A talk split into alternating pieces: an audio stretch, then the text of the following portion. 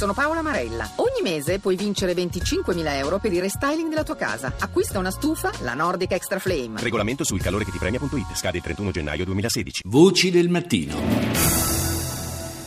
Alle 6, 8 minuti e 37 secondi cominciamo con qualche titolo tratto dai TG internazionali. Oggi partiamo da Al Jazeera.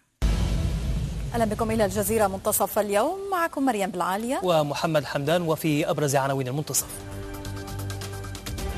في قمة بين بوتين والأسد بموسكو روسيا تؤكد على حل سياسي في سوريا بالتعاون Bashar al-Assad a Mosca per la sua prima visita all'estero dall'inizio della guerra in Siria. Baghdad nega l'esistenza di una coalizione militare regionale coordinata con la Russia per combattere lo Stato islamico in Iraq. I palestinesi minacciano un'ulteriore escalation della violenza anti-israeliana dopo le parole del premier dello Stato ebraico Netanyahu che ha indicato l'allora mufti di Gerusalemme Ali Hussein eh, come primo teorizzatore dello sterminio degli ebrei da parte di Hitler. Andiamo nel Regno Unito con BBC. Hello, I'm Daniela Retorto with BBC World News. Our top story Britain and China have announced a number of multi billion dollar business deals. In the city of London, President Cina e Regno Unito hanno siglato un piano miliardario di accordi economici. Nella sua seconda giornata di visita ufficiale a Londra, il presidente Xi Jinping ha ufficializzato una serie di investimenti in diversi settori, quali energia, trasporti e nucleare. La FIFA ha confermato che il comitato etico dell'organizzazione sta indagando anche sull'ex stella del calcio tedesco Franz Beckenbauer per atti illeciti. Infine, il video più seguito di oggi sulla BBC riguarda le operazioni di recupero di un uomo in difficoltà sul suo natante nel Pacifico del Nord ad opera di una imbarcazione a vela. Franz Van Catra. Vous êtes bien sur France 24. Bonjour, bienvenue si vous nous rejoignez. Dans l'actualité de ce mercredi 21 octobre, 300 places d'hébergement supplémentaires et des renforts policiers. C'est l'annonce de Bernard Cazeneuve pour Calais. 300 alloggi supplementari e rinforzi di polizia, queste le misure annunciate dal ministro dell'interno Cazeneuve a Calais nel corso della sua settima visita in un anno nella città francese al collasso a causa dell'emergenza immigrazione. Visita a sorpresa di Bashar al-Assad a Mosca, il suo primo viaggio all'estero dall'inizio del conflitto in Siria e per effettuarlo ha scelto il suo principale alleato, dice l'emittente francese. Infine Joe Biden getta la spugna, non si candiderà alla Casa Bianca per il 2016. Russia Today. Russia, the U.S., Saudi Arabia, and Turkey will hold talks on the Syrian crisis this Friday. The announcement comes after the Syrian president's surprise visit to Moscow.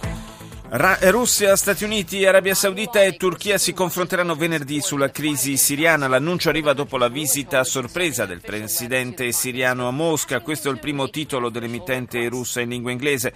I parlamentari iracheni puntano al sostegno militare russo nella lotta contro lo Stato islamico. La coalizione politica di maggioranza invia al primo ministro iracheno una lettera nella quale lo invita a richiedere l'appoggio di Mosca. Un grosso rogo infine devasta un campo profughi in Slovenia mentre il crescente afflusso di richiedenti asilo causa tensione in par- molte parti d'Europa, compresi alcuni incendi dolosi in Germania.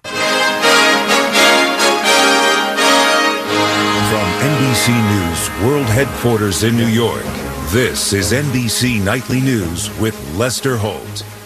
Major political news tonight. Biden won't run. The vice president finally ends the drama and Il vicepresidente Joe Biden non si candida alla Casa Bianca e pone fine alla lunga attesa per la sua decisione. Un messaggio importante per Hillary Clinton alle prese anche con l'udienza sul caso di Benghazi. Lo ricorderete l'attacco alla sede diplomatica statunitense nella città libica, nel quale perse la vita fra gli altri l'allora ambasciatore Stevens. Una scioccante aggressione per strada in New Mexico, una bambina di 4 anni uccisa con un colpo di pistola mentre era in macchina con la famiglia. Che cosa è successo in quel tratto d'autostrada? Che cosa hanno visto i testimoni? La polizia è alla ricerca dell'assassino.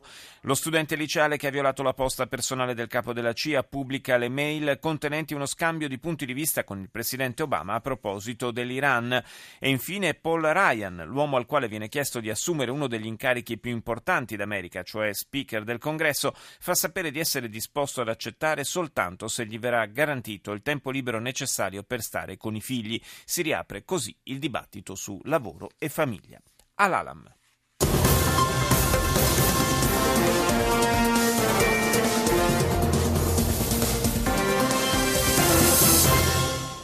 بكم إلى موجز لأهم الأخبار أرسل قائد الثورة الإسلامية في إيران آية الله السيد علي خامنئي رسالة إلى الرئيس L'Ayatollah Khamenei scrive una lettera al presidente Rouhani sulla questione del nucleare e assicura il proprio sostegno sia pure ad alcune condizioni. La prima è la fine di tutte le sanzioni internazionali nei confronti dell'Iran eh, da garantirsi attraverso un impegno formale sottoscritto da Stati Uniti e Unione Europea. Questo il primo titolo per la televisione iraniana in lingua araba.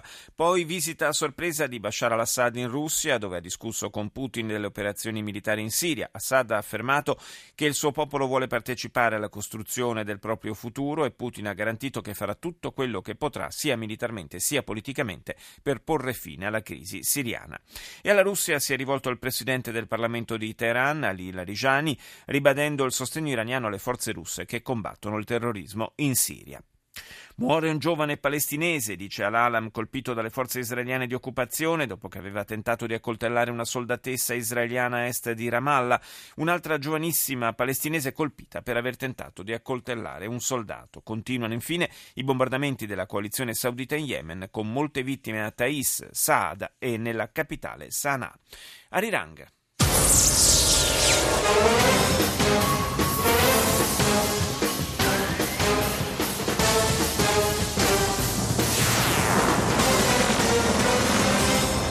Turning now to the last day of family reunions taking place at the Mount Gumgang Resort in North Korea. The first group of L'emittente di Seoul si sofferma sul racconto dell'ultimo giorno di riunione familiare nel resort del monte Kumgang, nella zona smilitarizzata fra le due Coree. Si tratta di persone separate dalla guerra all'inizio degli anni 50 che si sono ritrovate a distanza di 60 anni. Scene molto commoventi, fra persone tutte molto anziane, consapevoli che non avranno verosimilmente un'altra opportunità per riabbracciarsi. Sabato prossimo si svolgerà la seconda serie di incontri e saranno coinvolte 90 famiglie sudcoreane e 188 nordcoreane. CCTV.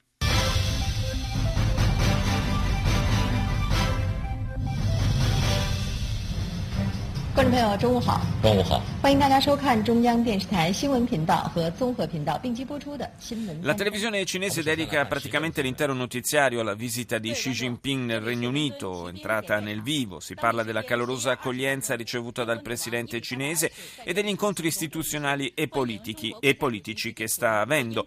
Dopo la regina e il Parlamento, il colloquio con il resto della famiglia reale, a partire dal principe Carlo, la conferenza stampa con il premier Cameron e l'incontro con il leader dell'opposizione laburista. Nel frattempo la Banca Centrale di Cina ha emesso a Londra titoli bancari a 12 mesi nella valuta nazionale per un totale di 5 miliardi di yuan. L'iniziativa, che fa parte degli accordi finanziari sino-britannici, rappresenta una novità assoluta, poiché è la prima volta che una simile operazione viene proposta al di fuori dei confini cinesi. CNN. This is CNN Newsroom live from Los Angeles. Ahead this hour, Biden bows out. The U.S. Vice President won't be running for the White House, but puts the Democratic. Apertura per CNN sulla rinuncia del vicepresidente Joe Biden a correre per le presidenziali del prossimo anno. A trarne vantaggio evidentemente sarà la favorita tra i democratici, Hillary Clinton. Fra le probabili cause del passo indietro di Biden, la morte del figlio l'estate scorsa e i sondaggi che lo davano comunque staccato rispetto all'ex segretario di Stato. Il vicepresidente ha invitato tutti i democratici a seguire la linea tracciata da Obama e ha assicurato che pur non partecipando direttamente alla corsa per la Casa Bianca non resterà in silenzio. Il primo ministro israeliano in visita a Berlino durante l'incontro con la cancelliera ritratta le sue dichiarazioni sull'olocausto che hanno scatenato tante polemiche. Durante il congresso mondiale sionista, Netanyahu aveva sostenuto che Hitler non voleva eliminare fisicamente gli ebrei, ma solo espellerli dalla Germania e fu convinto a sterminarli dall'allora leader religioso palestinese, il Mufti di Gerusalemme. Merkel ha puntualizzato che la responsabilità della Shoah è da attribuire esclusivamente alla Germania. Infine, la lotta all'inquinamento in India, in particolare nella trafficatissima New Delhi, per lanciare un segnale, il governo indiano ha istituito la giornata nazionale senza auto. E chiudiamo con Deutsche Welle. Peace in the Middle East. At least Angela Merkel and Benjamin Netanyahu could agree on that goal. L'emittente tedesca si concentra sulla visita del premier israeliano a Berlino. Il tema dell'incontro con la cancelliera è stato quello della pace in Medio Oriente, obiettivo sul quale i due leader concordano ma con punti di vista differenti. Netanyahu è stato molto duro riguardo ai palestinesi. La nuda e cruda verità, ha detto, è che vogliono uccidere gli ebrei e distruggere il nostro paese. Mi auguro che questo non accada. Israele vuole la pace, io voglio la pace, ma ciò non è possibile se non cessano gli attacchi terroristici ai nostri danni. La cancelliera da parte sua ha sottolineato la necessità di offrire più opportunità ai giovani palestinesi. Oggi Netanyahu incontrerà il ministro degli esteri tedesco e il segretario di Stato americano Kerry.